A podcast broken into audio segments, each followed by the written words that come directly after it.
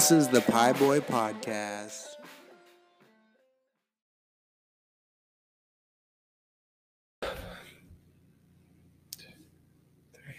Well, it's 7:44, and I'm starting the Pie Boy Podcast right now.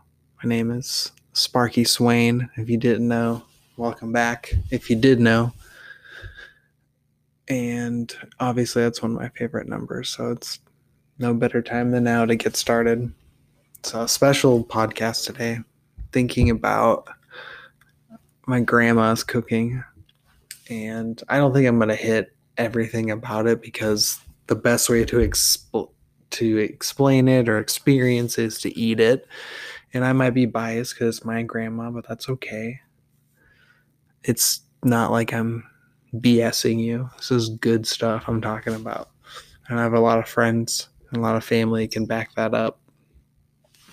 Also, maybe some strangers, I'm sure.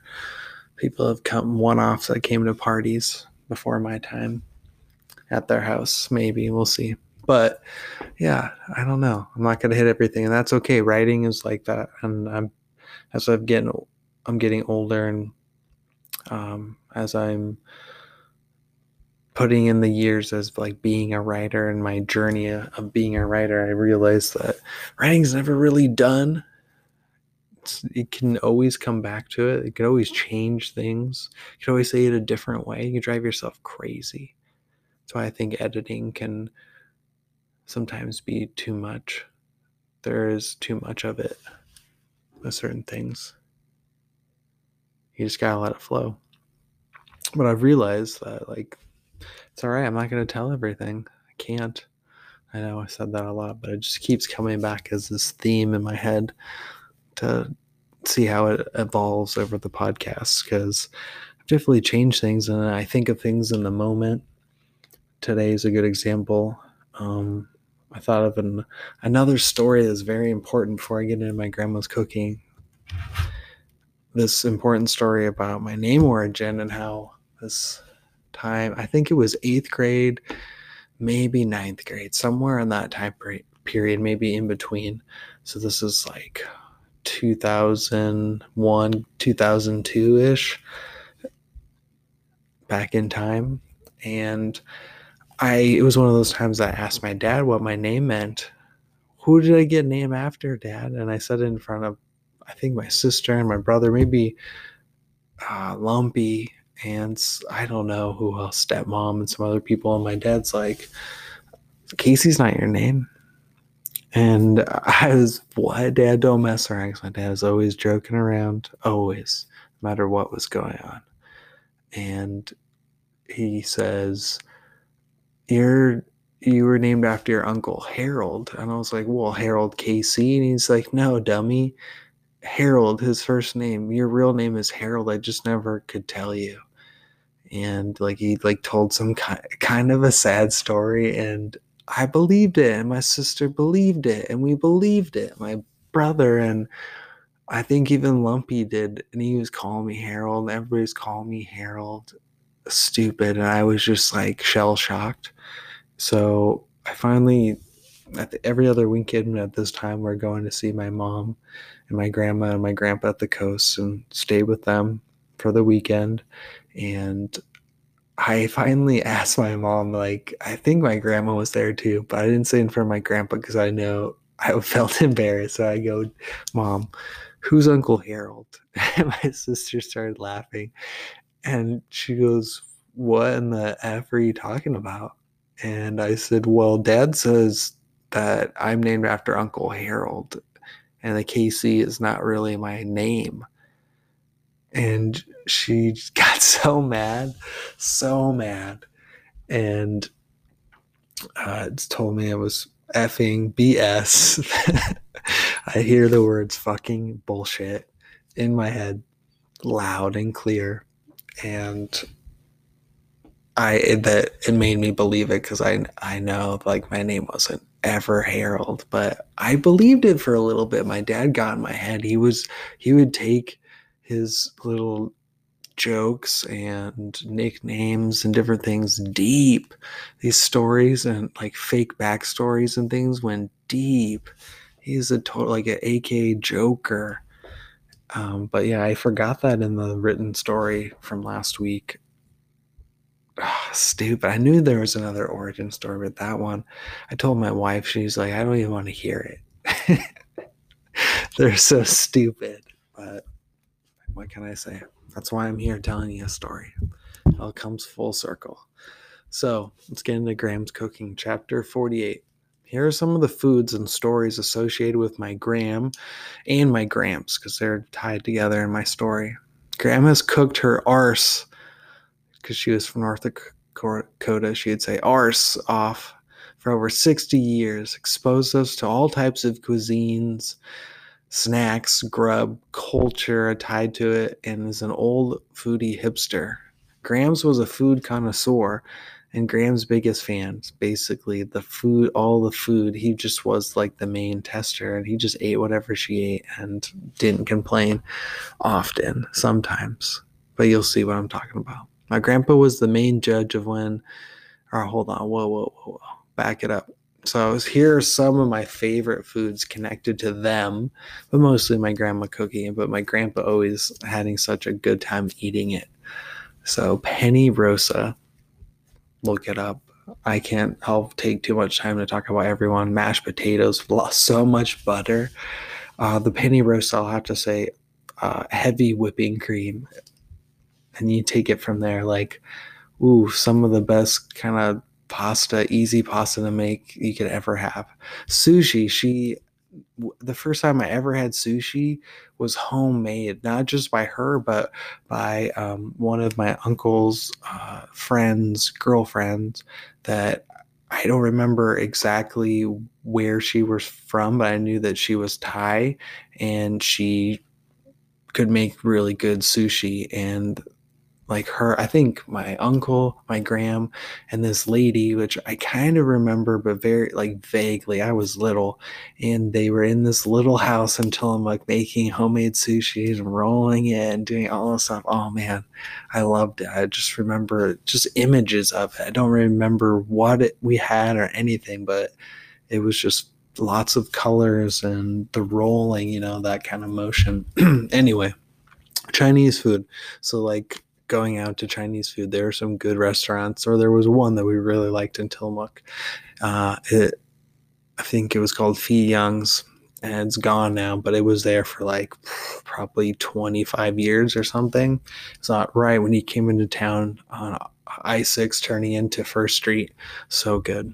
Carbonara. Oh, I know that my grandma was an Italian, and like I went to Italy and like I had amazing pasta, but I still like my grandma, her style of a pasta, carbonara. Like I was honestly disappointed in Italy, and I could probably be banned or just like thrown to the wolves because of that. But honestly, they screwed it up because I think it's so common there. They're like, oh, these freaking Americans, what are you doing?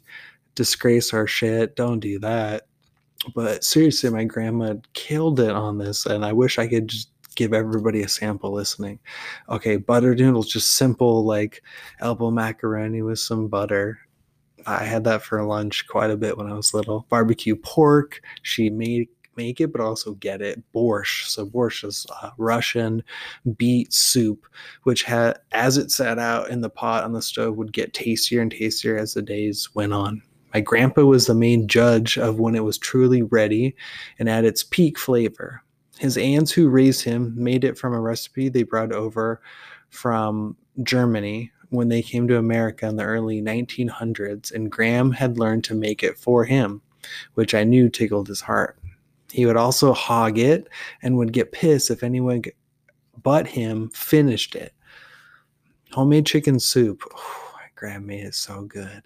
White bean soup, homemade chowder, clam chowder, potato pancakes. And usually the clam chowder, when we got seafood, it was, my grandpa would get it, but my Uncle Chad was really out there doing it. He would go clamming, crabbing, get oysters, all that stuff. He knew where, like he knows where to get barnacles that you can eat and all this crazy stuff. But like he's a big part of this story too. Dang, I lost my place. Potato pancakes, scrambled eggs, so simple, with green onion and grated cheese, like jack cheddar, white cheddar, clam dip. She just made, I can't remember if it was from like a packet or what, but she'd always get real clam and just like kill it. Salsa, make her own salsa in the blender, so good. Or just get really good salsa, but mostly she would just make it like a pico de gallo. Sweet meat ribs, which is also my mom, like has her version of it, which is amazing.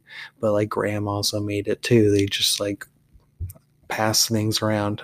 Tuna fish casserole is also my mom, but also Grandma. I love it. It just makes me think of being a kid. Bread and butter, just having a nice loaf of bread from somewhere fresh and butter, and everybody just frickin' do rounds and eat this thing in like a day. Snack plates, so just like cheese and crackers and things that you get now, like hors d'oeuvres and stuff, but like I was kind of having that as a kid. I was kind of spoiled in that sense with food for sure because of my grandma. Vienna sausage with Ritz crackers, which most people puke. It's gross. It's like basically ground up hot dogs in a can, but it was really good. It was like a pate. Homemade chicken soup with Ritz crackers, or no, not Ritz crackers, homemade chicken soup with saltines covered in butter, smoked oysters from a can with Ritz crackers. Hell yeah, it was great. Grilled cheese, Campbell's tomato soup, sometimes beef stew, chicken and dumplings, but this was from great grandma Elva's recipe, which I had it when she was still alive. She was in her like mid to late 80s, still making great food. I think she made her own. It wasn't like kombucha. She made like an apple cider vinegar herself and had that in the fridge like a mother. I remember that being in her fridge. And one time I drank, there was like a little bit in a glass with some like apple juice or something. I can't remember. It was mixed with something and I had it and like, oh, it burnt so much, but like that was basically my first kombucha, which is funny to think about. Where are we at here? Oh, BLT Sammy's with like great bacon. So like grade A bacon from locally in Tillamook, and then homemade chicken soup, which is not as creamy. It's more of like chunky tomatoes, which there's something about that too, like it's different, it's good. So we get this special age, so we're in Tillamook, so we get the special white age Tillamook cheddar cheese that for a long time was unavailable very often. There might have been like a lottery of like how many, you get a drawing of if you could get some, and a very limited number of people, except if you had people that you knew that worked there, which we did. And my Grams took advantage of it. Grams had the clamps on this cheese. It was a mortal sin to have too much of it, or worse, to finish it. We believed he checked on it daily, even though we all knew he was the one hogging the loaf. And that is not a lie. Graham taught herself how to cook after her and Grams got married. She was inspired by Julia Child, and I'm sure others, but that's the name I heard a lot. Graham didn't know how to cook that much. I'm not saying she didn't know anything, but something like clicked later in her life. She taught herself tricks and skills over the years, and it turned out goddamn fabulously. She would make us try stuff before we could say we didn't want it, and would end up liking it more often than not. She wasn't mean. She just was like, you have to try this. Like, there's no way around it. The words no and food didn't go together in Graham's house. She also wouldn't let us season our food until we tried it, because she believed in her seasoning of that food and the merit of her cooking. We would watch Food Network a lot, especially Martha Stewart, until Graham got tired of her shit. That's what she said. She was tired of how she pronounced certain foods, like herbs and spices and things like that. She'd get so mad. I can't even remember all of them, but she just got annoyed with it because I don't know. We didn't talk like that. And I think it was like the British, like a British thing, but I don't know. I'm not going to go there. So I'm not the judge, but it was not welcome after a while at our house. I really liked Emerald, so we watched a little bit of Emerald, and the whole band thing was just like, I don't know. I was like a tween or whatever, like 11 or something, 10 or 11, seeing that. I just think that was like the funniest stuff, but also I wanted to eat his food. We watched The Naked Chef. I think his name was Jamie something. He actually wasn't naked at all, but he was like this British guy, and he was great. And I think he's still killing it. He was like a young guy back then, and it's like he'd been around for a while now. Guy Fieri. That's a big joke in our house because my wife's mom loves him so much, and her brother actually met him, and he ended up being really good. And then through this whole pandemic, he helped out a lot of business, including people in Portland, and like, yeah, some of the stuff is just like goofy and over the top, but like I think deep down he's a good person. So like I've done a 180 and can redeem myself with that. Like I appreciate it. But we had watched a little bit, but it was like we love the diners, dives and drives. There's some good stuff on there, and I'm pretty sure they come to Oregon a few times, so there's a connection.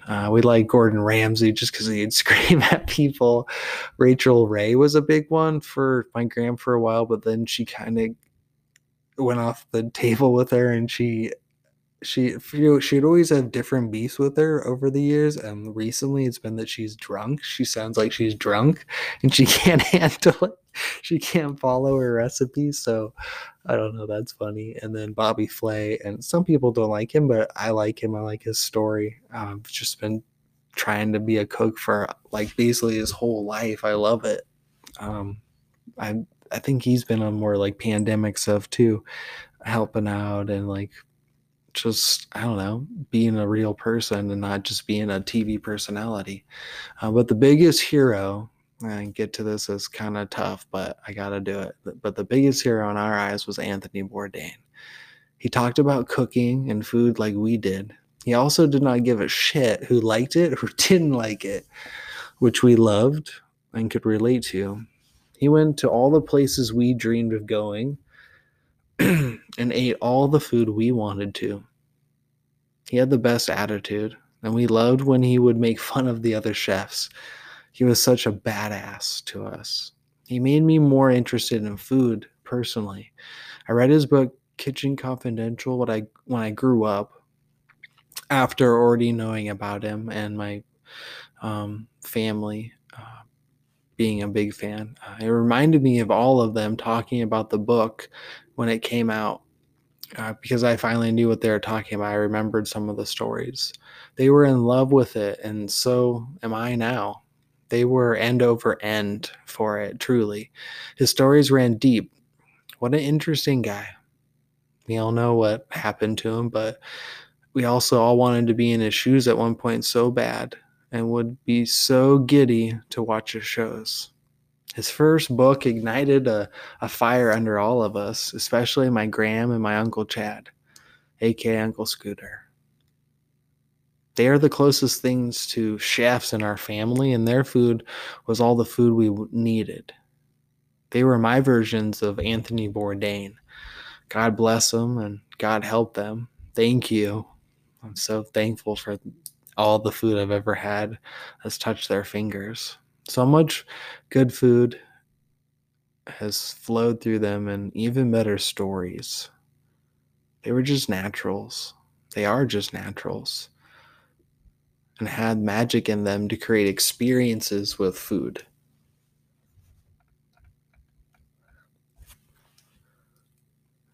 Gran would give herself homework with food, is what I was told. I always found this inspiring. She would find recipes from TV or from the collection of cookbooks she owned and then go for it. She was like a mad scientist in the kitchen. I loved helping, but I also loved just sitting and watching. I can't lie. I was also in it for the samples. Someone had to taste the goods before reeling them to the rest of the animals in my family.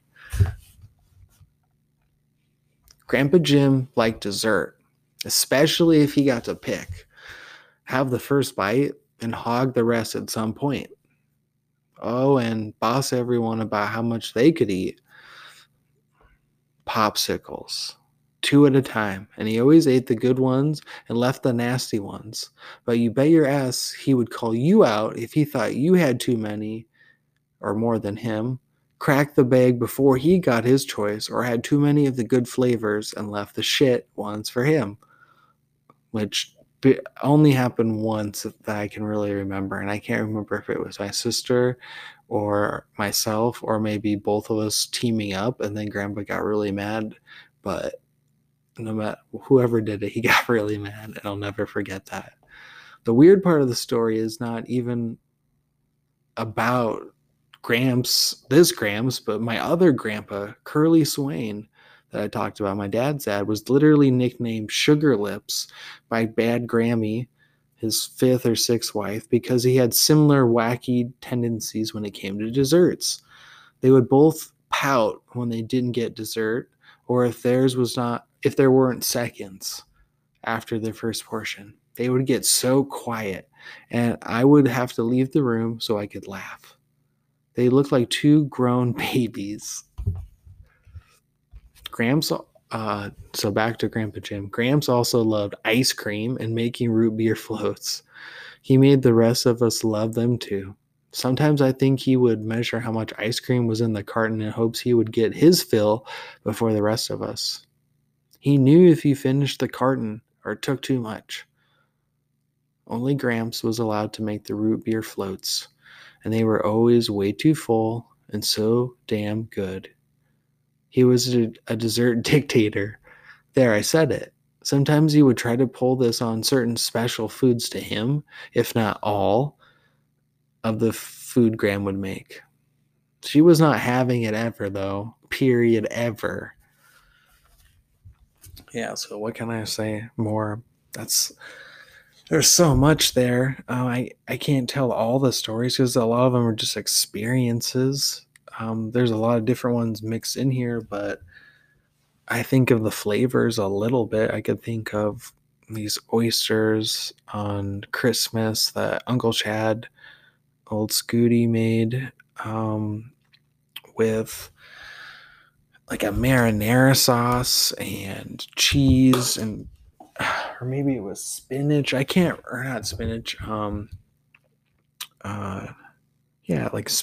and something else and butter and garlic. Some concoction. Woof.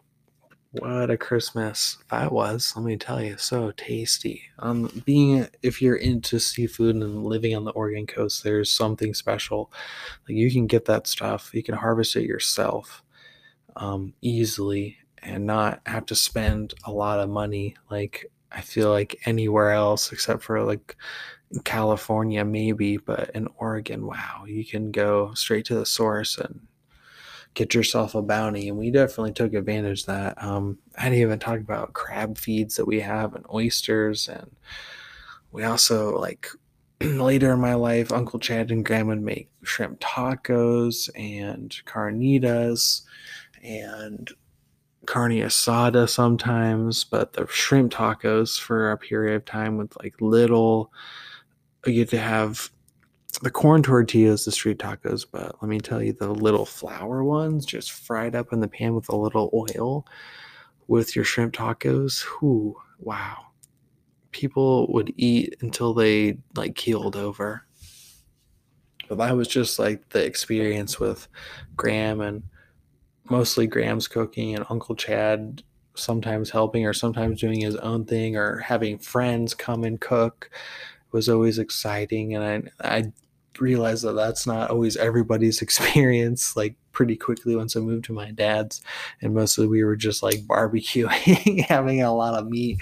We weren't just like experimenting with all this stuff. Like I don't think they would really like sushi. Like they like fish grilled and stuff, but not raw. Like, that's number one. I remember telling them that we went for sushi in, like, 7th or 8th grade, and they're like, no thanks. And I'm sitting there with my gram just like, like getting this soy sauce and the wasabi in there. Like I learned all that stuff and was inspired by which rolls to get. Spicy tuna rolls I'd always be tied to my grandma, and spicy mayo with my aunt. I like going with them to Sushi Land. I know that's not like the best, but like we had bamboo as well later in life, so we did know what was good. And I could just rant about this food all day, but that's not my point. I tried to sum it up here. You can only write so much, people. That's what I said at the beginning. And I don't know. I'm just thankful. That's the last thing I'll reflect on. I'm so thankful and grateful that we are able to do that and experience food and learn about different cultures through it without not even like, I don't know, realizing that, like how important that was to try different things and get to know different people and the stories. And like Anthony Bourdain, seeing that as a kid, like I don't think a lot of kids know about him now. Maybe they will someday, but watching that stuff when you're younger, like, wow, it just makes you here I am saying, wow, like I saw him speak in Portland, and I was just like in awe, like, oh, here he is. I felt like I was just listening to him on TV because he was just like this little bleep because we were sitting pretty far back, but I could still hear him super loud and just be himself and talk about food. How like with enthusiasm, like I feel like I'd be validated in how I feel about food and all the adventures and learning about like and appreciating the food that's in front of you and where it comes from and stories and origin stories, all that stuff, history and the culture. You got to respect that. And if you don't know, like you got to know, you got to look into that. You're behind on the times. It's the modern person in the world to learn through food because we can now. We have so much more access to that knowledge. So I try not to get on the soapbox, but whoa, hey, we'll wrap it up on that note. Thankful and grateful forever and ever and ever and ever. Thank you, thank you, thank you. Amen to that. Little Jack Kerouac Buddha prayer to end this one. So that being said, till next time, happy hunting.